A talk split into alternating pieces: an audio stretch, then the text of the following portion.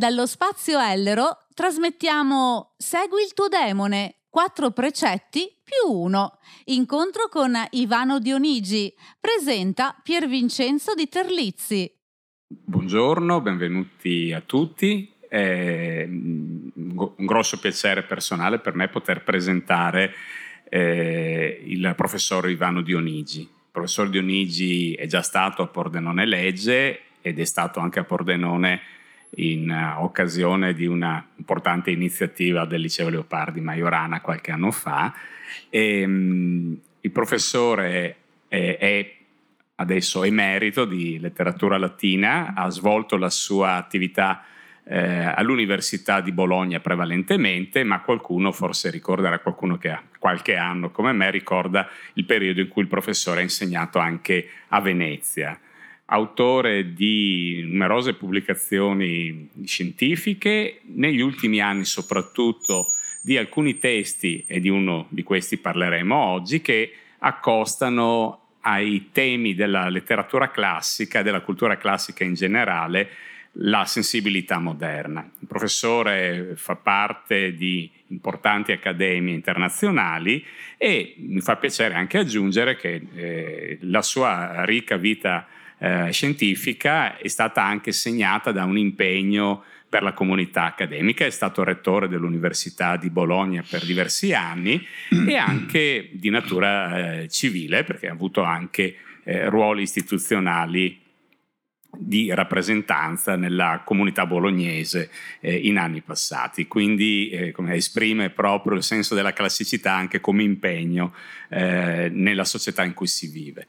Ehm, noi oggi eh, parleremo prevalentemente dell'ultimo volume eh, del eh, professor Dionigi, pubblicato nell'autunno dell'anno scorso dall'editore La Terza, eh, partendo anche da subito dal titolo di questo volume, Segui il tuo demone, e dai quattro precetti più uno che contrappuntano questo testo.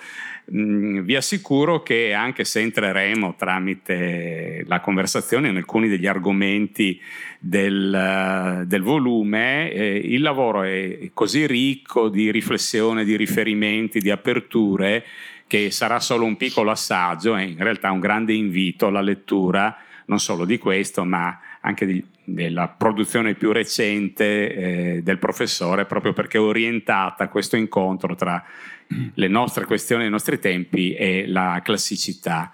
Eh, professore, dandole ancora il benvenuto naturalmente, eh, la domanda di esordio è un po' questa, no? il demone che segna il titolo del lavoro, eh, come lo intendiamo? Sì, grazie, grazie a lei, grazie a voi di essere qui presenti, grazie per questo invito a Pordenone Legge. Il demone, il primo a parlarne è stato, è stato Eraclito, andiamo VII-VI secolo a.C. e mi pare che la sua definizione torni tutta attuale, demone a ciascuno il proprio modo di essere. Possiamo girarla come vogliamo, ma io credo che ognuno di noi abbia un destino personale al quale non deve resistere, altrimenti nella vita si diventa dei frustrati. Ma come lo si scopre il demone? Poi magari vedremo anche qualche tappa, perché si può andare da, da Eraclito a Jim Morrison, perché il papà di Jim Morrison dopo dieci anni dalla scomparsa del figlio, se voi andate a Parigi, al cimitero di Pierre Lachaise, vedete questa scritta in caratteri greci, Kata ton daimone autu mio figlio ha vissuto secondo il proprio demone. Il demone, l'autore classico per eccellenza che se ne è occupato e al cui nome è legato è Socrate. Qui adesso prescindo dal demone di... Eh, di Socrate, di Luciano, di, di, di, di, altri autori. Proprio Socrate cosa ha detto? Socrate ha detto io ho una sorta di voce interiore, un tipo, una qualche voce fonetis, indistinta, qualcosa di divino e di demoniaco, daimonium kaizen, che mi muove. Ora mi invita a tacere e ora mi invita a parlare. Facciamo un salto, un grande salto senza rete, 1917-18, fine della Grande Guerra, macerie della Grande Guerra. I giovani della, Liber, della Lega, della Libera Univers- Università di Monaco, chiamano il grande Weber, dicono professore, chi dobbiamo seguire? Quale coalizione, quale leader, quale partito, come dobbiamo orientarci? Weber dice fratelle e sorelle d'armi. Io temo di deludervi, voi volete che io vi indichi qualcuno nominativamente da seguire, io non sono né un profeta né un demagogo, sono semplicemente un professore universitario. E professore universitario, professore di scuola è un grande nome perché deriva dal latino profiteri, uno che professa, che professa qualcosa. E allora io vi dico, ciascuno di voi segua il demone che tiene i fili della propria vita. Guardate, io da quando ho finito di far l'amministratore di questo grande condominio che è l'Alma Mater di Bologna, cinque sedi, un milione di metri quadri, 900 milioni di bilancio, vero? Dopo che ho finito di fare l'amministratore di questo grande condominio, in questi cinque anni ho visitato l'Italia dal profondo sud al profondo nord, ho incontrato 97 scuole, circa 15.000 studenti. Io a questi studenti Guardate che sono tutti uguali, da Agrigento a Paternò, passando per Roma, la mia Bologna, anzi la mia Pesaro, Bologna, fino a Rovereto, sono loro che fanno la bellezza, la speranza e l'unità di questo paese, diviso da tutto. Io a questi giovani cosa ho detto? Che mi facevano tutti, poi potremo riprendere, le stesse domande. Cosa volete che dicessi? Seguite questa coalizione? a fronte delle grandi concezioni del mondo che sono in eclisse, la visione socialista, la visione liberale, la visione cristiano-cattolica che hanno fatto la grande Europa, hanno fatto anche la nostra Costituzione che si sta eclissando. Di fronte alle istituzioni che sono in affanno, la famiglia, i partiti, la Chiesa, cosa dite voi, padri, madri, fratelli e sorelle o insegnanti ai giovani? Chi, chi dovete seguire? Io non trovo altre parole da dire che quelli di Weber. Seguite il demone che tiene i figli della vostra vita. Cosa volete che dica? Seguite quel leader? Questa coalizione attuale, quella precedente o quella che verrà? dove quasi nessuno fa politica per gli altri, fanno politica per sé, che è la professione più nobile, la politica. Io ho sospeso 14 anni della mia vita a Bologna in comune e non sono un pentito perché i pentiti mi fanno schifo. La, la, politica è la cosa più nobile per la quale, dice Cicerone nel Somnium Scipionis, locus definitus in cielo, c'è un posto assicurato in paradiso per chi fa politica per gli altri. E allora dico seguite il demone, ma il demone come lo si trova? Andando in un convento, stando chiusi in camera? Tra lo smartphone e il pigiama come abbiamo ridotto ad animali domestici i nostri ragazzi in questi due anni? Così si scopre il demone? Lì si scoprono i diavoli, non il demone. Il demone, io credo che si, lo si scopre nella relazione, anzitutto con se stessi. Ognuno deve essere consapevole. Io dico, tu hai 14, 15, 18 anni, sappi che tu sei unico, tu sei irrepetibile c'è un disegno da compiere e ognuno deve conoscere se stesso, uno dei grandi progetti, Gnosis Autonomo, conosci te stesso.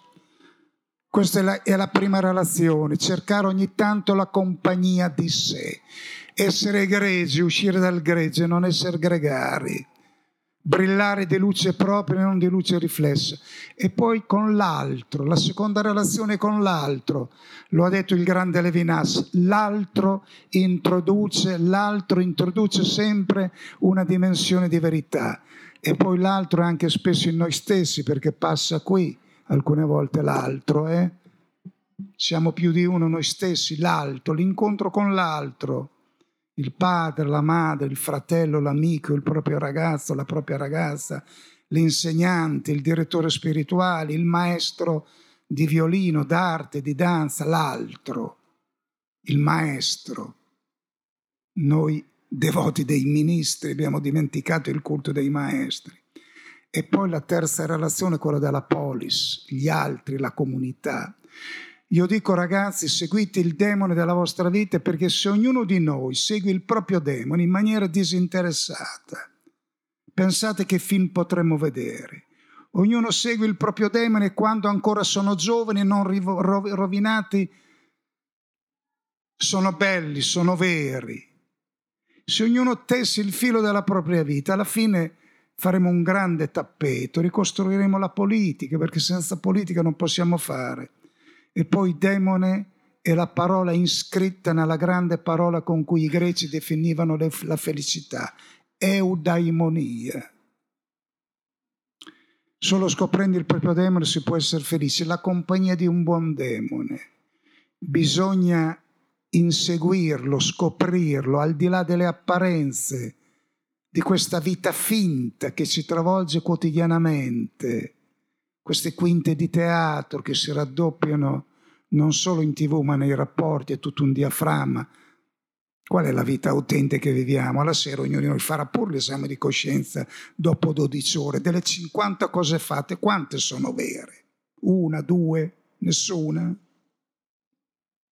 Io credo che, che sia questo, questo sia il tema oggi, il tema del, del seguire questa voce interiore insieme agli altri per ricostruire il tessuto della politica, ripartendo dal basso, cercando poi ognuno di scoprire anche, è una parola grossa, la felicità, perché abbiamo diritto a essere felici, soprattutto i giovani. Certo che la felicità è un bel problema. Agostino dice che nell'antichità c'erano 288 teorie sulla felicità. E Nietzsche dice la felicità non ha volto ma spalle, forse la vediamo quando se n'è già andata, ma dobbiamo essere disperatamente ottimisti. Ecco, mm, mi aggancio a mm, qualcuno dei quattro precetti che caratterizzano il volume.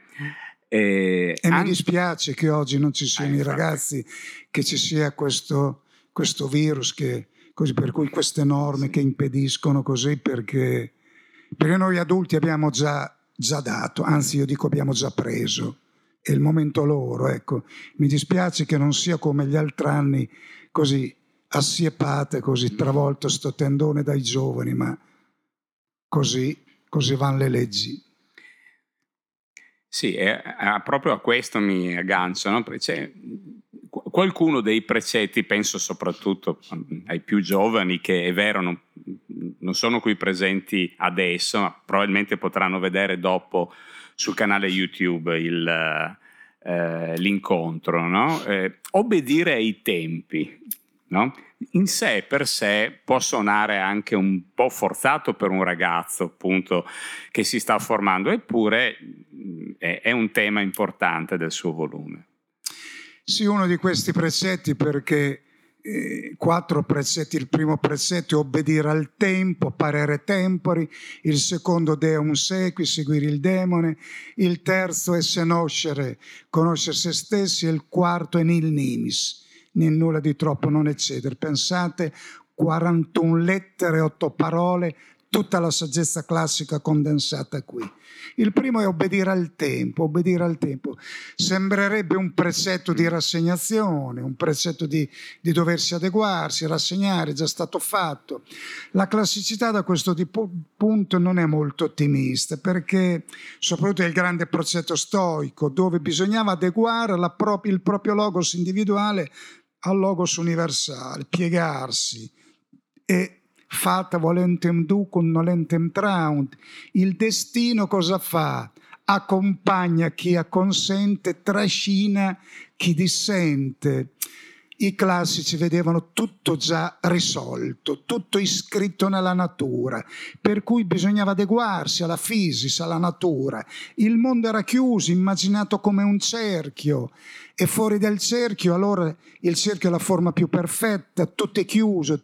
Teleios è un aggettivo greco che vuol dire finito, compiuto, portato a termine, finito. E allora se tutto è così, allora l'idea di progresso ne soffre. Ci vorrà il cristianesimo che segna la cesura. Ante post Christum natum introduce la speranza che non era conosciuta dai classici e qui convergono stoici epicurei pur opposti nel precetto nex penec metu, non bisogna né temere né sperare, perché questo sono dei pazzi, dei sentimenti negativi che non ti consentono l'imperturbabilità e l'impassibilità, è vero. E allora adeguarsi al tempo, esattamente cosa vuol dire? Vuol dire anzitutto un principio di realtà a cui dobbiamo adeguarci, perché il problema del tempo è il problema nostro da cui noi oggi rifugiamo, perché noi siamo tempo. Vi faccio un esempio. Io quando parlo ai ragazzi dico c'è una parola che mi spaventa oggi che dice tutto. Oggi il tempo è emarginato e divorato dallo spazio, www, la grande rete del mondo. Tutto è ridotto a spazio, con un clic siamo qui e ovunque. Noi siamo planetari per il, web, ma siamo nani per il tempo, il tempo. Noi siamo tempo. Qual è la parola che oggi anche col cellulare tutti mangiano? È faccia Oggi noi parliamo di faccia. C'è un sinonimo che non usiamo più rispetto a faccia, che è volto. Dal latino volvere c'è una bella differenza tra la faccia e il volto. La faccia è qualcosa di statico, di fisso, di immobile, di maschera. Il volto invece, pensate il volto di un bimbo io ho un nipotino di 16 mesi, rimango così, anche senza farmi vedere a guardarlo così, è il volto di un bimbo, il volto di una giovane donna, il volto di un vecchio, di un malato, il volto di ognuno, il volto. Cos'è che dice lo stato interiore, l'anagrafe interiore esteriore, i moti di speranza e disperazione, di gioia e di dolore di uno, la faccia o il volto, dal latino volvere, cambiare, mutare nel segno del tempo. Quando cambiano le parole, cambiano le idee, c'è da aver paura. Noi abbiamo perduto il senso del tempo e noi siamo tempo. Lo dice un filosofo coreano che Byung-Chul che insegna, credo, a Berlino. Oggi i giovani vivono l'inferno dell'uguale, un eterno presente, senza più l'eros della distanza, della differenza, dell'alterità, del tempo. Noi abbiamo staccato ai giovani la spina della storia, abbiamo commesso un delitto. Questo presente continuo per loro è un gas nervino abbiamo messo ai margini, adesso anche all'estero, questa cancel culture, eh? cancellano la cultura, il passato, la tradizione, ma è la cosa più bella la parola tradizione, il tempo rispetto allo spazio. Lo spazio è la sommatoria delle forze in atto, del potere in atto, del potere, dell'economia. Il tempo il tempo ti ricongiunge un ponte tra la memoria e il progetto, la memoria dei trapassati, la memoria dei propri genitori, delle proprie origini e quindi la riconoscenza e ti proietta verso il progetto, il futuro, verso i nascituri. La vita è un capitale, un patrimonio, le cui azioni non le deteniamo solo noi i viventi, participio presente del verbo vivere, i presenti, ma anche e i nascituri. Questa è la vita, il continuum. Per cui, come ha detto il grande Mahler, la tradizione non è la venerazione della cenere, ma è la salvaguardia del fuoco. Non voglio sfuggire alla domanda, dice allora obbedire al tempo cosa vuol dire a un giovane oggi? Rassegnati, cerca di entrare nel tempo, anche nel male del tempo, nel male, come diceva Machiavelli, perché bisogna entrare nel male e capire, perché di fronte a questo presente a me non spaventa, per la storia ho conosciuto momenti peggiori, però è l'atteggiamento che dobbiamo affrontare. Di fronte alla res umana, diceva Spinoza, non c'è né da piangere né da ridere, ma c'è da capire.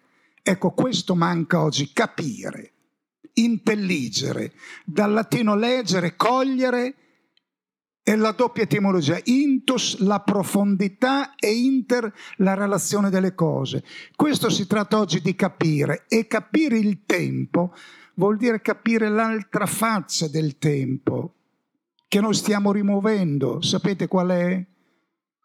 È la morte perché il tempo evoca il discorso della morte. Discorso, io gli ultimi due incontri che ho fatto a Piove di Sacco in un'altra città del Veneto fino a tutto gennaio e febbraio prima che ci chiudessero,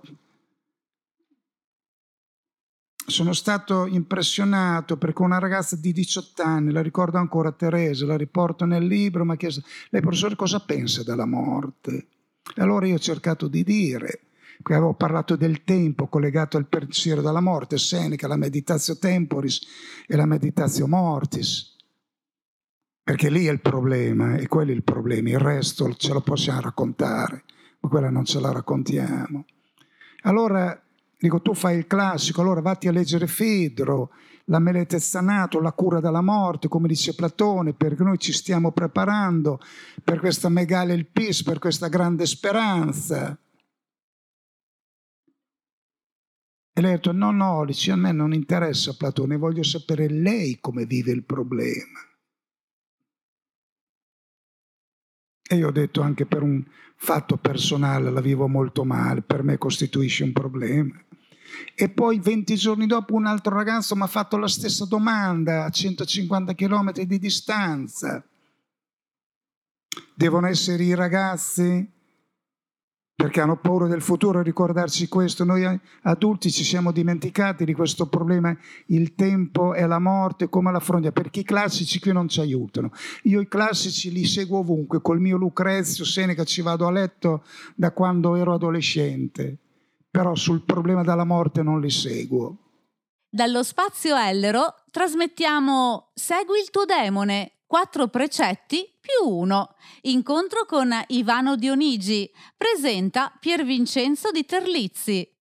Il mondo era chiuso, era un cosmos, era tutto ordinato, tutto era secondo natura. Per cui vivere e morire era secondo natura. Non pena sed lex est perire. Perire non è un motivo di dolore, di pena, dice Seneca, è una legge. E Lucrezio, materialista, dice la stessa cosa. Io sto con Agostino che aveva il senso del tempo, Agostino. Agostino, questo palazzo della memoria, questa grande immagine che lui ha, di cui mi sono occupato in questi ultimi tempi, il palazzo della memoria, del tempo, perché l'uomo è uno che vivens mortaliter, vive portando addosso il segno della, memoria, della morte. E Agostino cosa dice? Contro Seneca, perché gli altri cristiani l'avevano tutti alloggiato, Seneca, gli avevano messo l'aureola. Seneca Noster, dice Tertulliano, San Girolamo l'aveva messo nel catalogo dei santi, Arnobio dice che parla pene divinitus, quasi divinamente, arriva Agostino e, e sparecchia tutto, spariglia tutto. Dice mors abet aliquid asperum et contra natura e contro. Io qui non voglio per oggi affliggere con una meditazione pessimistica nessuno, dico solo che c'è da capire, c'è da capire, non c'è né credere, né clugere, né detestare, sed intelligere, non c'è né da piangere, né da ridere, né da protestare, dice Spinoza, ma oggi c'è da capire oggi. E allora obbedire al nostro tempo oggi vuol dire non rifugire da questo tempo, starci dentro, capire, aiutare i ragazzi a capirli, non staccare loro la spina dalla storia. Anche di fronte a questa apocalisse, perché di apocalisse per me si tratta, di fronte a questo, c'è stata un'era ante Christum natum e una cesura post Christum natum ci sarà una storia ante-Covid e post-Covid. E noi da questa Apocalisse dobbiamo prepararci per una Genesi e riscoprendo il valore del tempo. Qualcuno l'ha fatto in questo anno e mezzo di epoche di sospensione, ha riscoperto il tempo, ha riscoperto la lettura, il proprio destino, ha riscoperto soprattutto il pronome noi. Io temo che il pronome io sarà destinato a essere una sopravvivenza grammaticale dei libri. O riscopriamo noi Platone, Repubblica, nella città, quando è che uno soffre, tutti soffrono, quando uno gioisce, tutti gioiscono. Questo è il senso, che la felicità non è una questione privata, è una questione sociale come faccio io a gioire, a essere felice se il vicino dalla porta accanto è morente e disperato? Io credo che noi dobbiamo tornare un po' ai fondamentali della vita. I classici in, questi, in questo ci aiutano, i classici, loro che costruivano sul cemento e sull'acciaio, noi oggi ci muoviamo tra liquidità e nebulosità, ma non per disprezzo del presente dico questo. Benvenuto il presente, benvenuta la tecnologia, benvenuta l'intelligenza artificiale, ma per quale tipo di vita? Direbbe il Platone col Protagora, aidos e diche, il rispetto e la giustizia, quando avremo questo mondo nuovo, a chi saranno affidate? E qua mi interessa questo Benvenga la tecnologia, nome bellissimo, da tecne latinamente ars e logos, la ragione, ma è tecnologia o tecnocrazia? Questa tecnologia si coniuga con la filantropia come voleva Ippocrate, più scienza, più intelligenza artificiale, più robotica va bene, ma per quale fine? E il fine l'ho detta non l'economia, la finanza o la tecnologia, l'ho detta la politica, il fine. Noi oggi rischiamo di decretare la fine dei fini. Questo è il tema vero, credo, ma vedo che ho debordato e mi scuso. No, a me non pare che abbia debordato, devo dire la verità. Invece mi volevo agganciare ancora, e anche qui penso soprattutto ai più giovani che possono quantomeno poi guardare no, questo nostro incontro, a un'altra delle, delle affermazioni di questi precetti che può apparire in sé per sé eh, paradossale, sicuramente lo appare a un boomer, quale sono io, come si dice adesso, no? che è cresciuto all'interno di una visione del mondo per cui le risorse erano illimitate e infinite. E invece c'è appunto questo precetto del niente di troppo che forse le generazioni più giovani, che sono molto più attente al tema ambientale, ad esempio, riescono a comprendere molto meglio e a declinare all'interno di una consapevolezza dello stare al mondo, dello stare nella natura e nell'intelligenza, che ha molto da dare anche a noi che abbiamo qualche anno in più. Sì, io l'ho, l'ho, detto anche recentemente che l'ultimo movimento vero che c'è stato è quello di tre o quattro anni fa della ragazzina, per cui i nostri quindicenni e sedicenni sono scesi in piazza. Dopo non c'è stato nulla. Io lo dico a questi ragazzi nelle scuole, ma cosa vi hanno messo? Un anestetico? Vi va bene questa vita, questa politica, questo ambiente? No. E allora perché non dite no? Perché non contestate? Guardate che contestare è una parola bellissima, è latina da cum testis, chiamati tutti a raccolta a testimoniare quello che avviene. Se quello che avviene è buono, festeggiamo, brindiamo e applaudiamo. Se quello di cui siamo tutti testimoni, di cui siamo tutti che siamo lì a contestarlo, allora diciamo no, che non va bene. L'ultimo movimento che c'è stato è questo dei giovanissimi, che avvertono evidentemente sulla pelle la minaccia del futuro. E questo, come dicevi, per noi dovrebbe essere un monito questo. Sono loro, poi dopo la chiamano decrescita felice, dopo non perdiamoci nella terminologia che divide piuttosto che unire. Però questo è un tema oggi è un tema, quello della misura, quello della misura. Certo, noi oggi, gli antichi erano per l'aristotelica mesotes, metriotes, per il giusto per la misura, la misura, il modus oraziano, il modus senecano, servare modo, bisogna conservare il modo in, dove nasce la tragedia, dove non c'è più misura, dove uno varca la misura di ciò che è conosciuto. Fedra e Medea, due figure tragiche perché hanno rotto la misura, hanno rotto i freni. Il latino dice sono effrene, sfrenate. È lì che nasce la tragedia. Il mondo è ordinato, è un cosmos e chi rompe le ragioni del sangue, vedi Edipo, chi rompe le ragioni del, anche delle leggi della città, poi come Antigone, chi rompe il limite chiaramente crea la tragedia. Per noi oggi questa lezione di rispettare i limiti è difficile, ce lo ricordo perché è difficile? Perché noi oggi abbiamo delegittimato il limite. Abbiamo delegittimato il limite. Vogliamo andare oltre i confini, oltre la fine. C'è tutta già una bibliografia sulla società post-mortale di questa Atene digitale dove non moriremo, trasferimento della nostra psiche in un software e non moriremo. Io mi astengo perché non ne capisco, va bene tutto, ma per quale tipo di aidos e diche, di rispetto e di giustizia? Per quale tipo aggiungo io di felicità? Perché a me interessa questo poi. A me interessa questo. E allora oggi per noi riscoprire questo questo limite, perché oggi, guardate, c'è la tecnica e l'economia che si sono saldate e sono planetari, hanno un governo mondiale.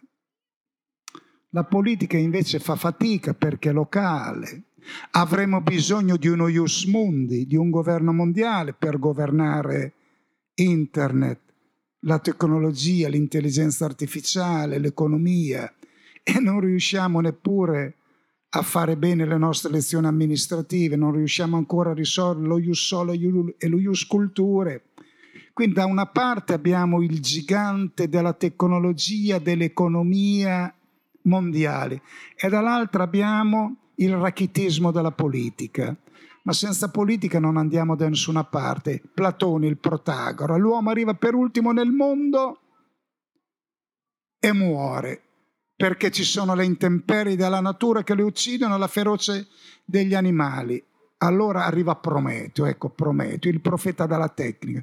Prometeo dà all'uomo, dice nel Prometeo che è nato, io all'uomo ho dato tutte le arti, pasa e tecnai, tutte le ho date.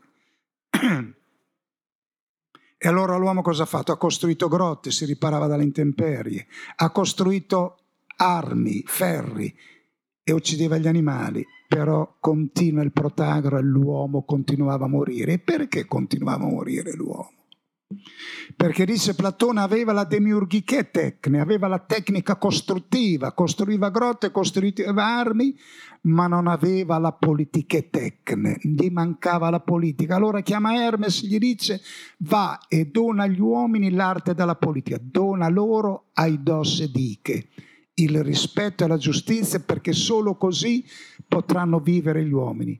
Allora dalla classicità ci viene questa lezione. Il Faber dipendeva dal civis, la tecnica Prometeo dipendeva dalla politica. Oggi c'è un'inversione, la tecnica governa la politica. Questo è il problema, questo è il problema, oggi. E allora dobbiamo ristabilire l'equilibrio. E poi se andiamo a leggere bene quel Prometeo incatenato, Prometeo cosa dice? Io agli uomini ho dato tutte, tutte le arti, tutte le tecniche, ma ne ho data una soprattutto, superiore a tutti e il coro dice qual è stata? Ho fatto dimenticare agli uomini che sono mortali. E come hai fatto? Ho dato loro cieche speranze. Torniamo a quel discorso iniziale. Prometeo sottostava alla politica e Prometeo dice ho fatto credere agli uomini che fossero immortali per cui si facessero tutti i viaggi però non lo sono. Torniamo al discorso di prima, ecco il discorso del limite. Perché noi siamo anfibi, siamo nel segno del due. Siamo uomini, humus da terra, ma abbiamo lo sguardo rivolto verso l'alto, abbiamo questa pretesa. Siamo duali, siamo nel segno del due. E guardate in quel precetto di conosci te stesso, abbiamo due esegeti di eccezione. Cicerone e Seneca, ambedue dicono cosa vuol dire quel precetto? Vuol dire che tu uomo sei un vaso, vas. Seneca dice vas, un vaso fragile, mortale, che si rompe al primo accidente incidente. E invece Cicerone, appellandosi a una tradizione platonica, dice quasi vaso, tu sei quasi un, un vaso che tiene dentro di sé però qualcosa di divino. Quindi da una parte la mortalità, dall'altra la divinità. E a me viene in mente il Salmo ottavo, tu Signore l'uomo poco meno di un Dio l'hai fatto, ci sei tu e poi c'è l'uomo, quasi un Dio, poco meno di un Dio, però l'hai chiamato Adam, uomo, che significa in ebraico polvere di suolo. E noi dobbiamo cercare di far pace tra questo segno del due, noi siamo nel segno del due. Per cui allora si spiega, spiega quel discorso primo, obbedire al tempo e fuoriuscire dal tempo. Si spiega essere mortali, il nostro nome Homo da humus, non è scritto in cielo ma è scritto in terra, però aspiriamo a questo nostro essere anfibi, duali, nel segno del due. E i classici questo ce lo ricordo, non lo sapevano risolvere il problema. Il problema, i classici, la loro forza è nel porre le domande mica ci hanno dato le soluzioni. L'ars interrogandi, le risposte le dobbiamo dare ognuno di noi in base ai propri tempi, alla propria vita, alle proprie concezioni, ai propri interessi, ai propri ideali. Loro sono maestri. Maestri in che cosa? Vi ho detto prima, in quest'ars interrogandi, sono maestri perché hanno la cognizione del tempo, del tempo e sono maestri in quest'altra cosa, nella visione dell'insieme. La visione dell'insieme. Platone dice dobbiamo essere sinottici, sinopticoi, dobbiamo essere panoramici. Oggi come mi confidava il compianto George Steiner, io sono nel mio collegio a Cambridge ho dei premi Nobel scienziati che tra di loro fanno fatica a capirsi perché uno dice ho sentito che uno diceva all'altro ma io di questo non mi intendo, faccio fatica, tutti siamo, va bene lo specialismo, va bene la diagnostica, tutto per curarci, va bene perfezionare gli strumenti, però teniamo quella che Umberto Eco chiamava l'arte della sintesi, quella che Villa Movis chiamava la coscienza dell'insieme, quella che Massimo Cazzari chiama l'intero, perché se diciamo mezza verità alla fine diciamo bugie. E i classici aiutano a tenere tutto assieme, la visione dell'insieme, dobbiamo tenere tutto unito. Ricordo spesso l'episodio che racconta Michel Serres, questo grande studioso francese che era scienziato, antropologo, filosofo e molto altro. Dice, io ero allora, quando hanno ricostruito la diga da Swan, ero lì, avevano fatto un comitato, c'erano tutti, c'erano ingegneri edili, ingegneri tecnici dei materiali, ecologisti, scienziati della vita, tutti, c'erano grandi costruttori, un comitato. E Michel Serre dice, ma in questo comitato manca l'egittologo e il filosofo. I giornalisti dicono, ma scusi, dice, capiamo l'egittologo, ma il filosofo cosa ci stava a fare in quel comitato? Il filosofo vi avrebbe ricordato con la sua visione d'insieme che nel comitato mancava l'esittologo. allora, io non so se dal pubblico c'è già qualche domanda che può essere fatta al professor Dionigi. Se non ne ho anch'io ancora un paio pronte, insomma, però immagino anche che possa far piacere ai presenti fare... Allora, chi ha eh, delle domande, se ci potete alzare la mano e passiamo noi con un foglio che così ce le scrivete, perché non possiamo passare il microfono causa Covid. Qualcuno ha delle se domande? Uno, se uno si alza ad alza voce Eh, sì. parla, Eh, se si Anche. sente anche sì, sì, però così. sempre con la mascherina Re- su. Riscopriamo un po' di, un po' di respiro.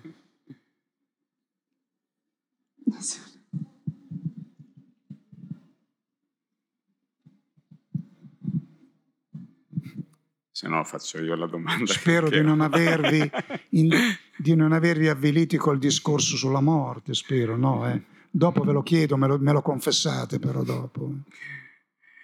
Senta, senta, professore, il più uno, che ha pure molto a che fare col tempo in cui viviamo, con le cose in cui viviamo.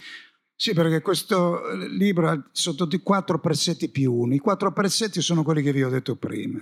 Queste otto parole runto in letter che sono veramente una bella lezione sfida a Twitter. 4 più 1, perché Cicerone, rievocando questi precetti, dicendo che sono i grandi precetti della saggezza classica, dice che questi quattro precetti hanno una grande forza, anzi grandissima, una vis magna, imo maximum, solo se sono iscritti nella conoscenza della natura, della fisica. Dallo spazio Ellero trasmettiamo Segui il tuo demone, quattro precetti più uno. Incontro con Ivano Dionigi. Presenta Pier Vincenzo di Terlizzi. Questi quattro precetti hanno valore, valgono, sono legittimati. Questo tetrafarmaco interiore giova, non scade, solo se è iscritto nella conoscenza della natura, della fisica. È un messaggio stupendo. Anzitutto fa giustizia di due pregiudizi, che ci siano due culture, quella umanistica e quella scientifica, che è una sciagura. Sono molteplici linguaggi, ma la cultura è una. E fa giustizia dell'altro pregiudizio che la classicità fosse sorda alla scienza. Detto questo, e questo è il problema nostro di oggi, questo è estremamente attuale. Perché quando, mi dicono ci, renda, ci faccia una lezione, ci renda attuali classi, ma cosa volete che vi renda attuali classi? Io dico come diceva il compianto Peppo Pontiggio quando l'ho invitato per un seminario, mi chiedono di dire far risaltare l'attualità dei classi, loro sono sempre attuali, siamo noi che non, che non siamo attuali. Poniamoci la stessa domanda. Ecco, è interessante questa, questo, questo tema, dove la scienza e la tecnologia vanno di pari passi. Io ho usato due nomi. Prometeo deve incontrare Socrate. Prometeo, la tecnologia, la scienza oggi, l'andare oltre. L'altro è l'oltre che vogliamo, che ancora non conosciamo. Benvengano, perché siamo su questa vita per scoprire altro rispetto a chi ci ha preceduto e chi ci seguirà, come dice Seneca, ci vedrà così, su, ci supererà, vedrà come eravamo ignoranti. Benissimo tutto questo. Però abbiamo due movimenti, uno verso il novum, l'inatteso, il mai visto, l'inaudito, che è di Prometeo. Uno è verso la vita concepita come fisico, come zoe, come principio cardiovascolare, come sistema nervoso.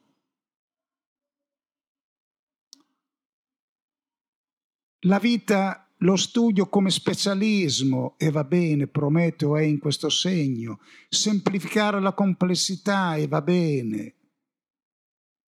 Lo spazio, il web, e va bene. Ma semplifico dicendo questa è metà della realtà. C'è quell'altra, c'è quella di Socrate. Chi era Socrate? Socrate è colui che come dice il testo latino, ha strappato la filosofia dal cielo, l'ha portata sulla terra, l'ha introdotta nelle città, nelle case, dentro ognuno di noi. Amici, amiche, La filosofia è più concreta della ragioneria, della tecnica e di scienze delle costruzioni, perché ci riguarda. E Socrate, mentre Prometeo è preso dal novum, da tutto ciò che deve essere scoperto, dal linguaggio specialistico, dalla biologia della vita, dalla semplificazione della complessità, da badare allo spazio, da basarsi sui mezzi. Abbiamo Socrate dall'altra parte, il pensiero umanistico, il lessico umanistico che ci ricorda che cosa? Ci ricorda anche il notum della storia, ci ricorda non solo il linguaggio specialistico, ma anche quello comune con i nos della polis di tutti noi. Ci ricorda non solo i mezzi, ma ci pone il problema dei fini, ci pone il problema della vita non solo come biologia, ma come biografia, come storia individuale. Ci pone il problema che non solo la complessità va ridotta, ma va interpretata. Socrate, dice Platone, era atopos. Topos è luogo, era uno fuori posto, era uno fuori scala, era un irregolare. Noi oggi tutto programmato, tutti big data, tutti i dati, dati, tutti i test. Ci dimentichiamo, dice Montaigne, ci preoccupiamo di teste ben piene, ma avremo bisogno di teste ben fatte. Allora vanno bene i big data, vanno bene tutti i cumuli, va bene tutto, va bene tutto, va bene tutto, però oltre alle teste ben piene cerchiamo di fare anche delle teste ben fatte, di qui la priorità della scuola, di cui non abbiamo parlato, che è il vero tema, il vero posto da cui oggi ripartire. Socrate, che come dice Plutarco era Cosmio, Socrate dice io non sono né di Atene né della Grecia, io sono del mondo. Anche qui, planetari per il web, per la tecnologia e l'economia, però ristretti, solo quelli del nostro colore, quelli che parlano la nostra lingua, alzare i muri. Ma l'avete vista quella vignetta dell'8 gennaio, la devo avere io nel mio cellulare ancora, che dopo l'8 gennaio anche il Messico e il Canada hanno deciso loro di erigere un muro e di pagare le loro spese. Chi sono i barbari? Chi sono i barbari? Eh? Chi sono i barbari? Noi abbiamo bisogno, l'ho scritto anche questo, di una Pentecoste laica gli atti degli apostoli, questo testo biblico che non c'è bisogno di essere credenti. Tutti, pensate il miracolo, si capivano tutti parlando la stessa lingua. Perché è facile capirsi che poi potete dire Dionisio ha detto delle stupidaggini oppure è così bravo, ognuno dice quello, quello, quello che... Però io ho parlato la lingua italiana, la lingua madre, non ci capiamo tutti. Poi magari non condividiamo, ma cap- uno capisce. Come se fossimo tutti matematici, parliamo tutti il linguaggio della matematica, ci capiamo, tutti filologi classici come il mio mestiere ci capiamo, tutti architetti linguaggio, ma il miracolo, quella è una banalità capirsi tutti parlando la propria lingua. Il miracolo oggi a cui siamo chiamati di parlare, capirci, parlando ciascuno la propria lingua. Questi arrivano Adesso poi c'è il Covid, ci siamo dimenticati, ma la nottato non è passata, arriveranno, il volo degli uccelli non si ferma. Quando uno ha la fame, la guerra, la disperazione, cosa volete che stia fermo? Cosa volete che stia fermo? Saranno sporchi, saranno brutti, avranno un altro colore, non ci piaceranno, ma loro hanno vent'anni, sono l'Oriente, il sud che sorgono, noi siamo l'Occidente, siamo destinati al tramonto. Non c'è bisogno di appartenere a una certa ideologia, basta essere dei bravi statistici e demografi per capire che tra cent'anni, se e quando verrà fatta una certa Europa, gli europei forse non ci saranno più o saranno il 5%. Vogliamo capirlo o non capirlo? Questo logos che ci è dato rispetto agli animali, lo vogliamo usare o vogliamo fare i quadrupedi?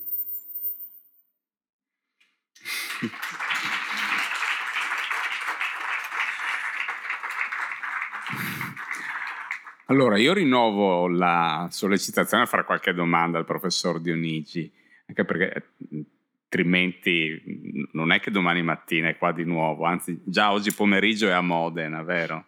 Quindi poi, poi magari ci dispiace. Ecco, c'è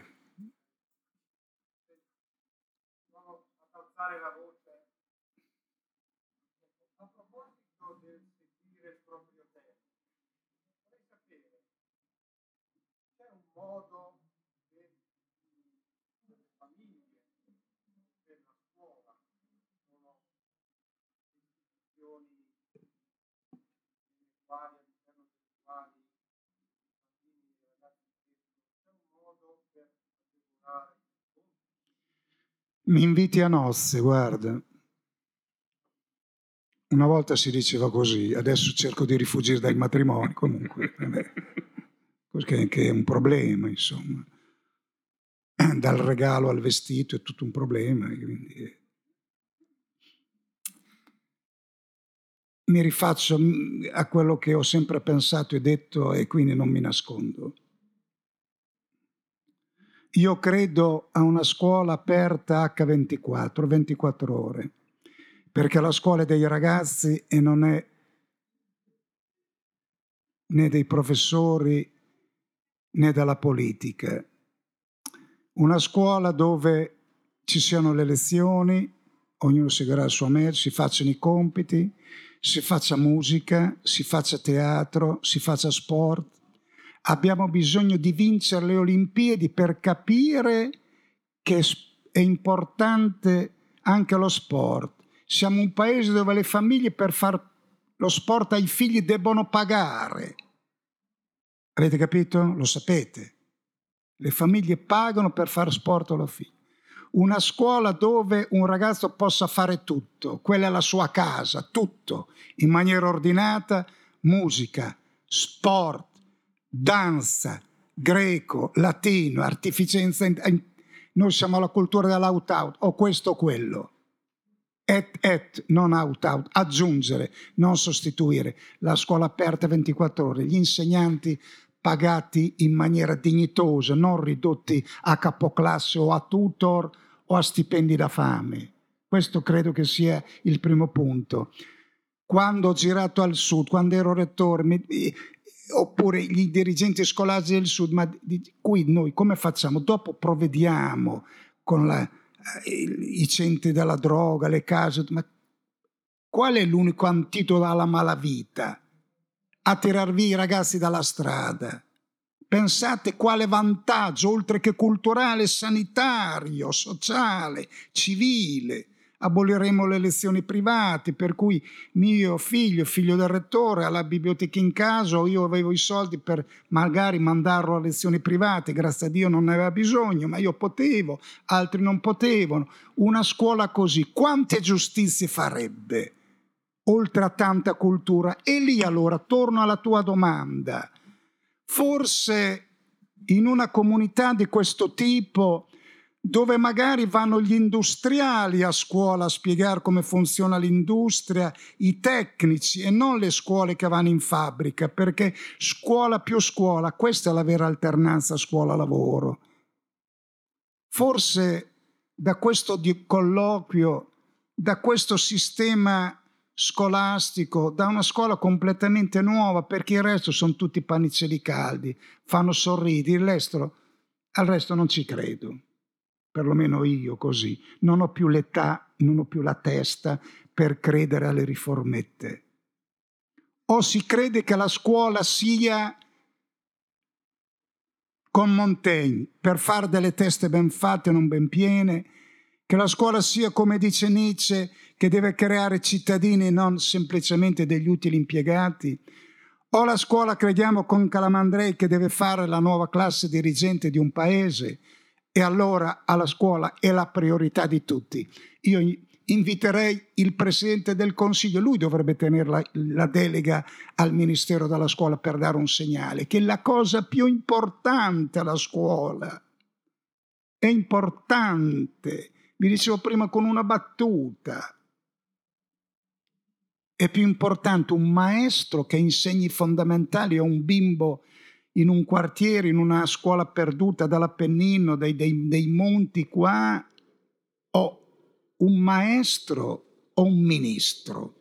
Nell'antichità il maestro era il celebrante principale, magister, prefisso latino, suffisso greco, uno che aveva un ruolo importante, più importante, rilevante rispetto agli altri, attorniato da due ministri, minus, ter, che valevano di meno, erano subordinati.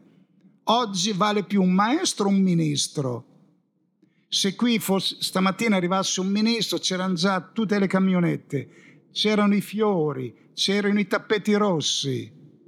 Quando inaugurano le scuole, di fronte a una scuola, le maestre, se non sono andate dalla parrucchiera ben vestite, le mettono da parte. Ma è ben più importante un maestro, una maestra o un ministro. Se non capiamo questo, abbiamo perso. È inutile che facciamo gli altri discorsi de, dal tetto, li vogliamo fare. E allora credo che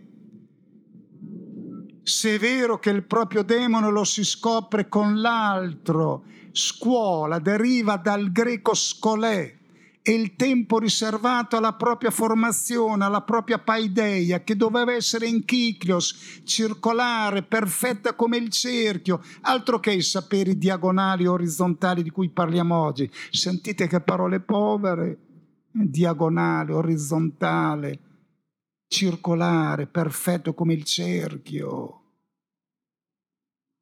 E la scuola è fatta per imparare ad imparare, non per trovare un mestiere il mestiere tecnicamente lo si impara dopo in tre mesi. La scuola serve per i fondamentali, perché oggi più che mai la vita è basata il lavoro sulla conoscenza e cambia continuamente. La scuola è fatta per insegnare ad imparare, perché nella vita oggi bisogna costantemente imparare. Se io preparo uno tecnicamente, quando si iscrive a 14 anni, dopo 5 anni, quel mestiere, quella tecnica per cui l'ho preparato, non, non c'è più. Se io gli do i fondamentali della storia, della filosofia, delle lingue, anche della tecnologia, ma i grandi parametri di internet, dell'intelligenza artificiale, ma non il mestieretto, non la cassetta degli attrezzi, i fondamentali. La scuola è chiamata questo. E allora per far questo ci vogliono risorse, ci vogliono insegnanti capaci e ben pagati, ci vogliono le famiglie, le mamme che stiano più tranquille quando vanno a dare ricevimento ai genitori, perché le mamme a scuola di solito fanno dei gran danni, lo dico come genitore, lo dico. Eh, è. Io ho un'altra idea dalla scuola, dalla quale ho avuto tutto e sono stato così, per come proveniva emancipato e fortunato. Grazie.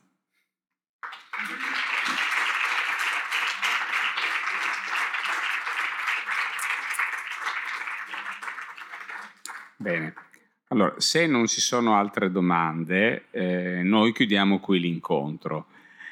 Sarà possibile vederlo nel palinsesto YouTube di Pordenone Legge, sicuramente per noi che siamo stati presenti sarà l'occasione per tornare su qualche passaggio e anche sulla finezza con cui è stato formulato, eh, una finezza profonda che nella velocità del dialogo eh, ovviamente un po' si perde. E naturalmente a tutti quanti poi eh, l'invito a, a, a, seguire la strada verso il libraio chi non l'avesse già preso. Quindi se qualcuno vuole così. chi vuole sì c'è il firma copie anche.